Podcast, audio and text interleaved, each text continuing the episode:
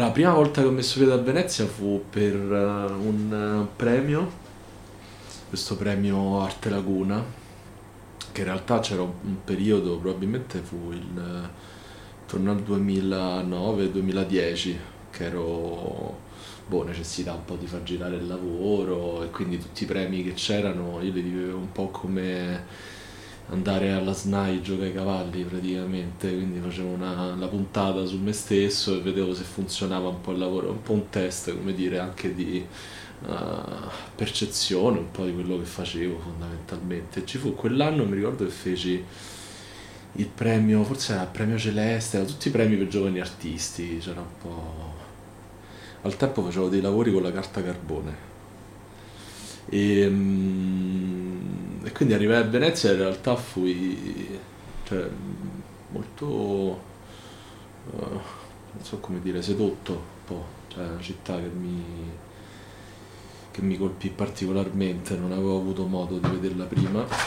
E quindi da lì in realtà è nato un po' un amore, feci in modo poi di venire a studiare per un periodo qua con, uh, allo UAB, arti visive cui non mi diplomai, eh. feci un corso singolo, feci un corso con uh, Alberto Carutti, quindi al laboratorio di arti visive e in realtà poi da lì si sono incastrate un po' di cose perché poi rincontrai uh, un po' di amici che già vivevano a Venezia, hanno studiato allo UAB, tra cui Marco Di Giuseppe che um, conoscevo già da, da, da tanti anni, eravamo già amici da Roma perché studiammo insieme e lì cominciarono, cioè con lui un po' di incastri anche insieme a Rosario Sorbello e diamo vita alla, al collettivo Gli Impresari mm.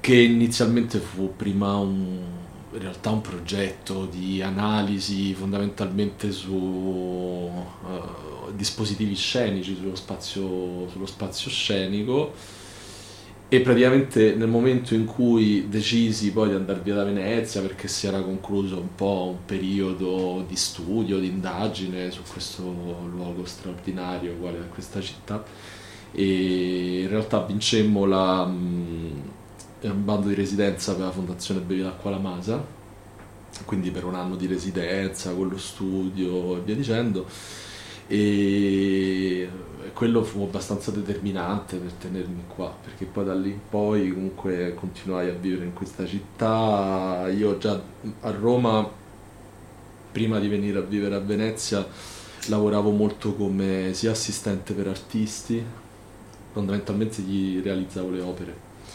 nonché come allestitore per varie gallerie, alle volte anche per sì, insomma, mostre di arte contemporanea e quindi trovai facilmente lavoro per eh, la biennale e questo per quanto riguarda il lato pratico. Per quanto riguarda il lato come dire più dei significati anche un po' rispetto alla personalità della città è una città che comunque favorisce molto l'incontro ha un carattere molto inclusivo.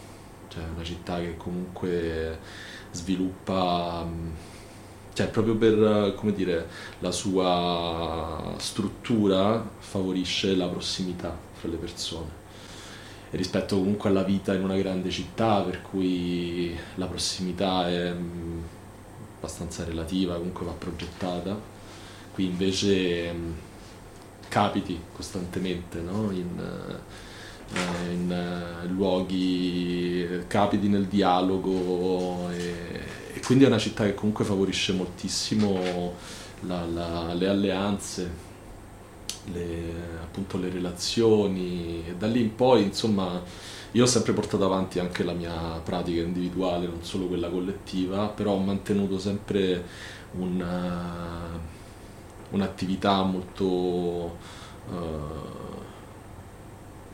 diciamo carica di entusiasmo ecco, rispetto al, al mantenere comunque attivo un, uh, delle prospettive, come dire, uh, corali, cioè un, una progettazione fondamentalmente, questo insieme ad altri individui. Ok, Eh, tu hai fatto questa distinzione tra pratica collettiva e pratica individuale. Penso che nella, nella, pratica collettiva c'è molto, per esempio quello che stiamo facendo adesso, cioè una raccolta di testimonianze, di punti di vista. E invece nella, nella pratica individuale più o meno, non so, quali sono i temi che più ti stanno interessando, ti hanno interessato nel corso del tempo, se tu ti muovi molto, Venezia, Roma, ci sono anche pro- un progetto a Napoli, mi, mi chiedo anche un po' come i contesti ti influenzano nella pratica individuale.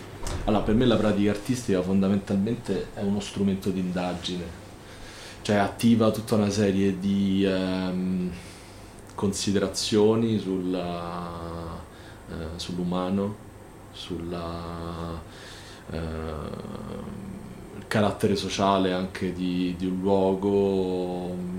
Non, faccio un, un, un lavoro fondamentalmente che eh, come dire, cioè mi sposto comunque dal disegno alla scultura, alla come dire, progettazione di spazi alternativi.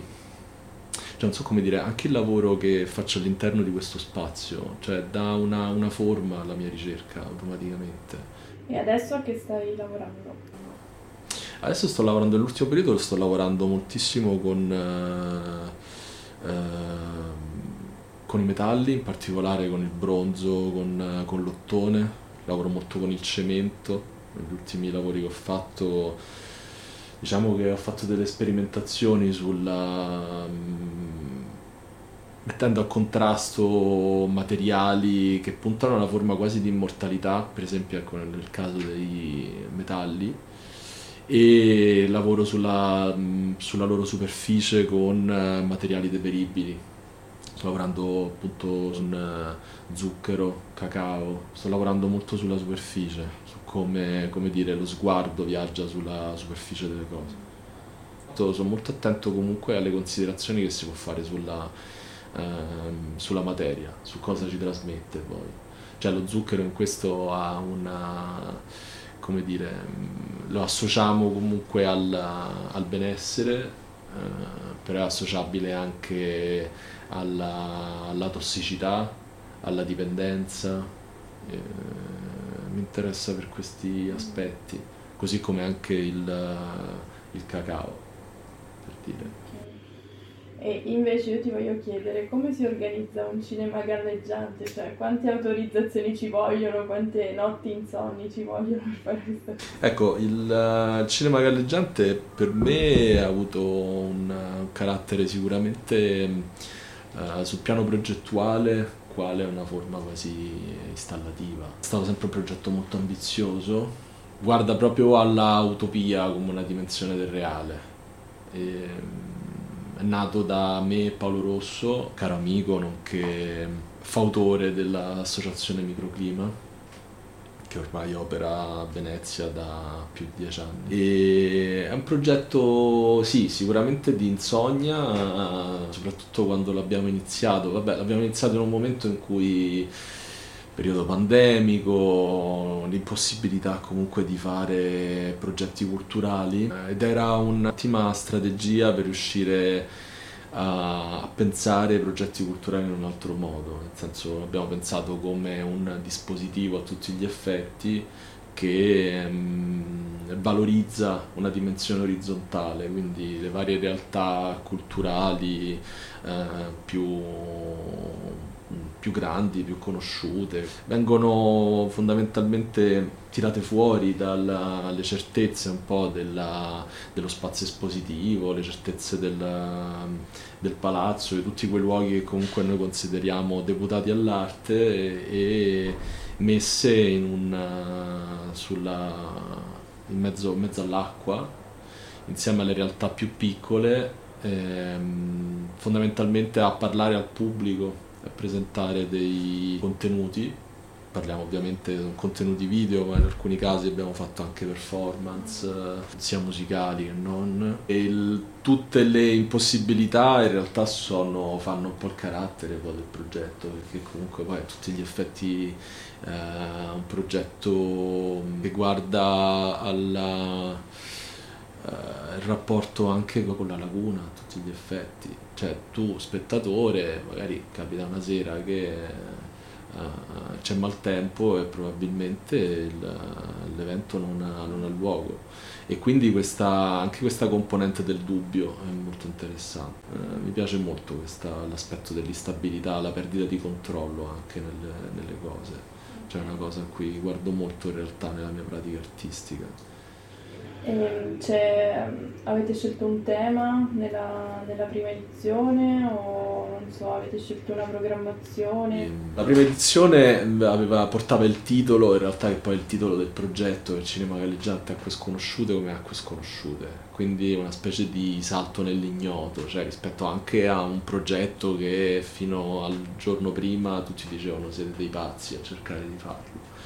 E comunque i temi sono sempre, diciamo, c'è un, un, focus, un baricentro e poi in realtà lo spostamento rispetto ai temi è sempre molto, uh, molto flessibile.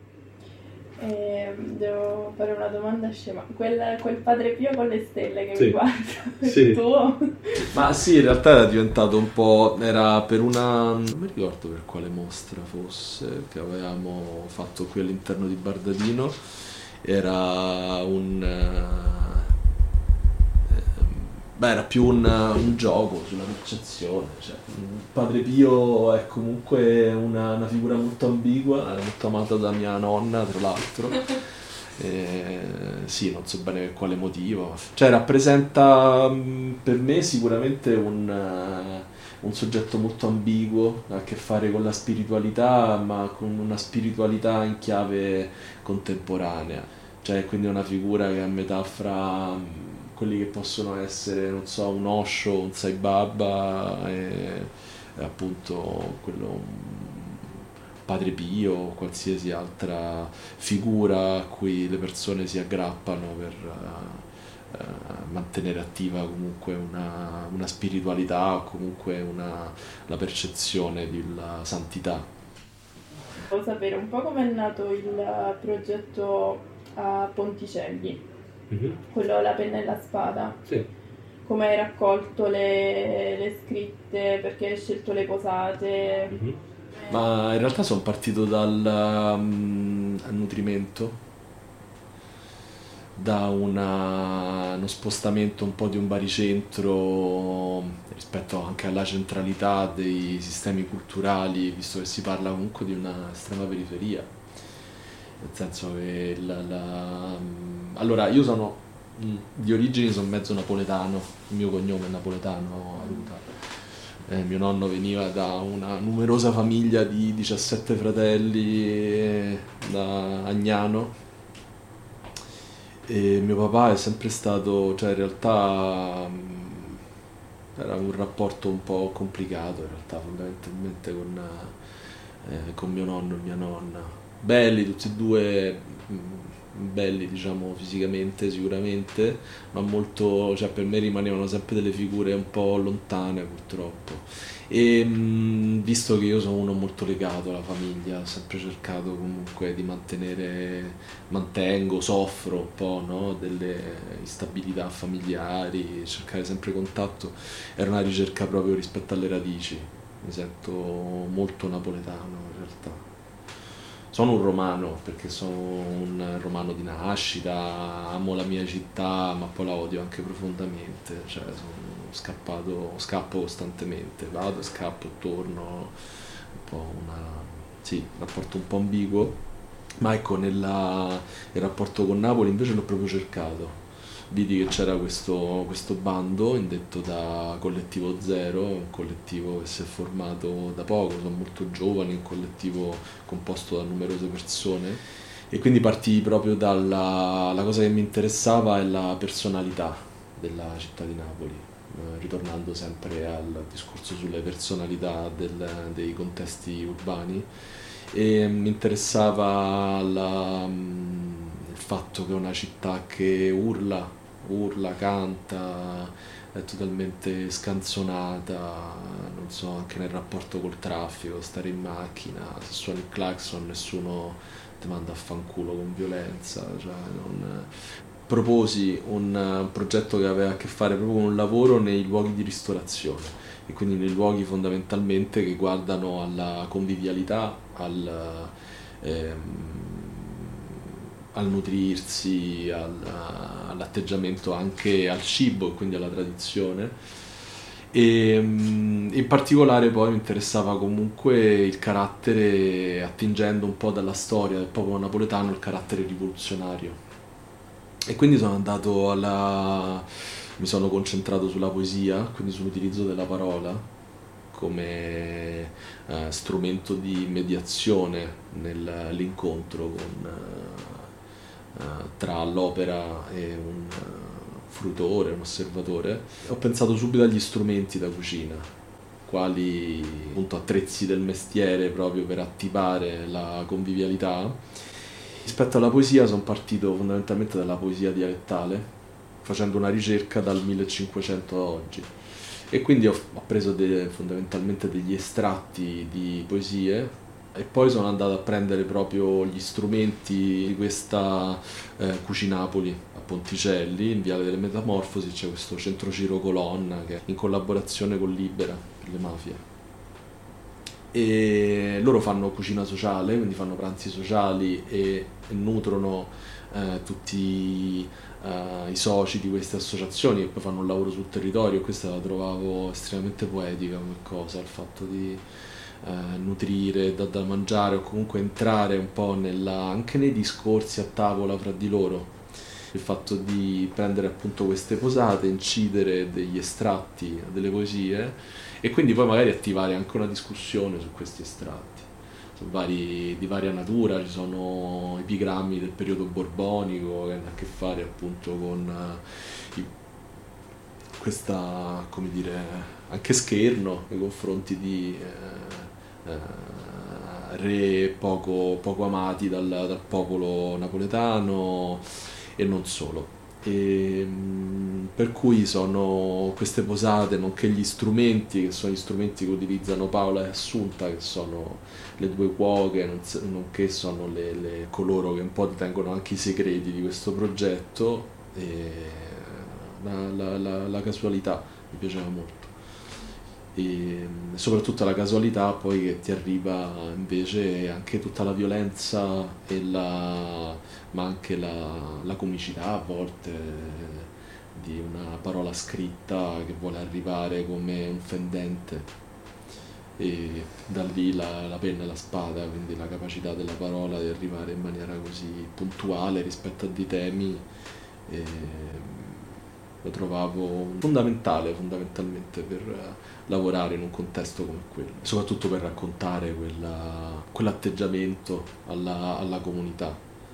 Questo è un aspetto che mi, mi piaceva molto.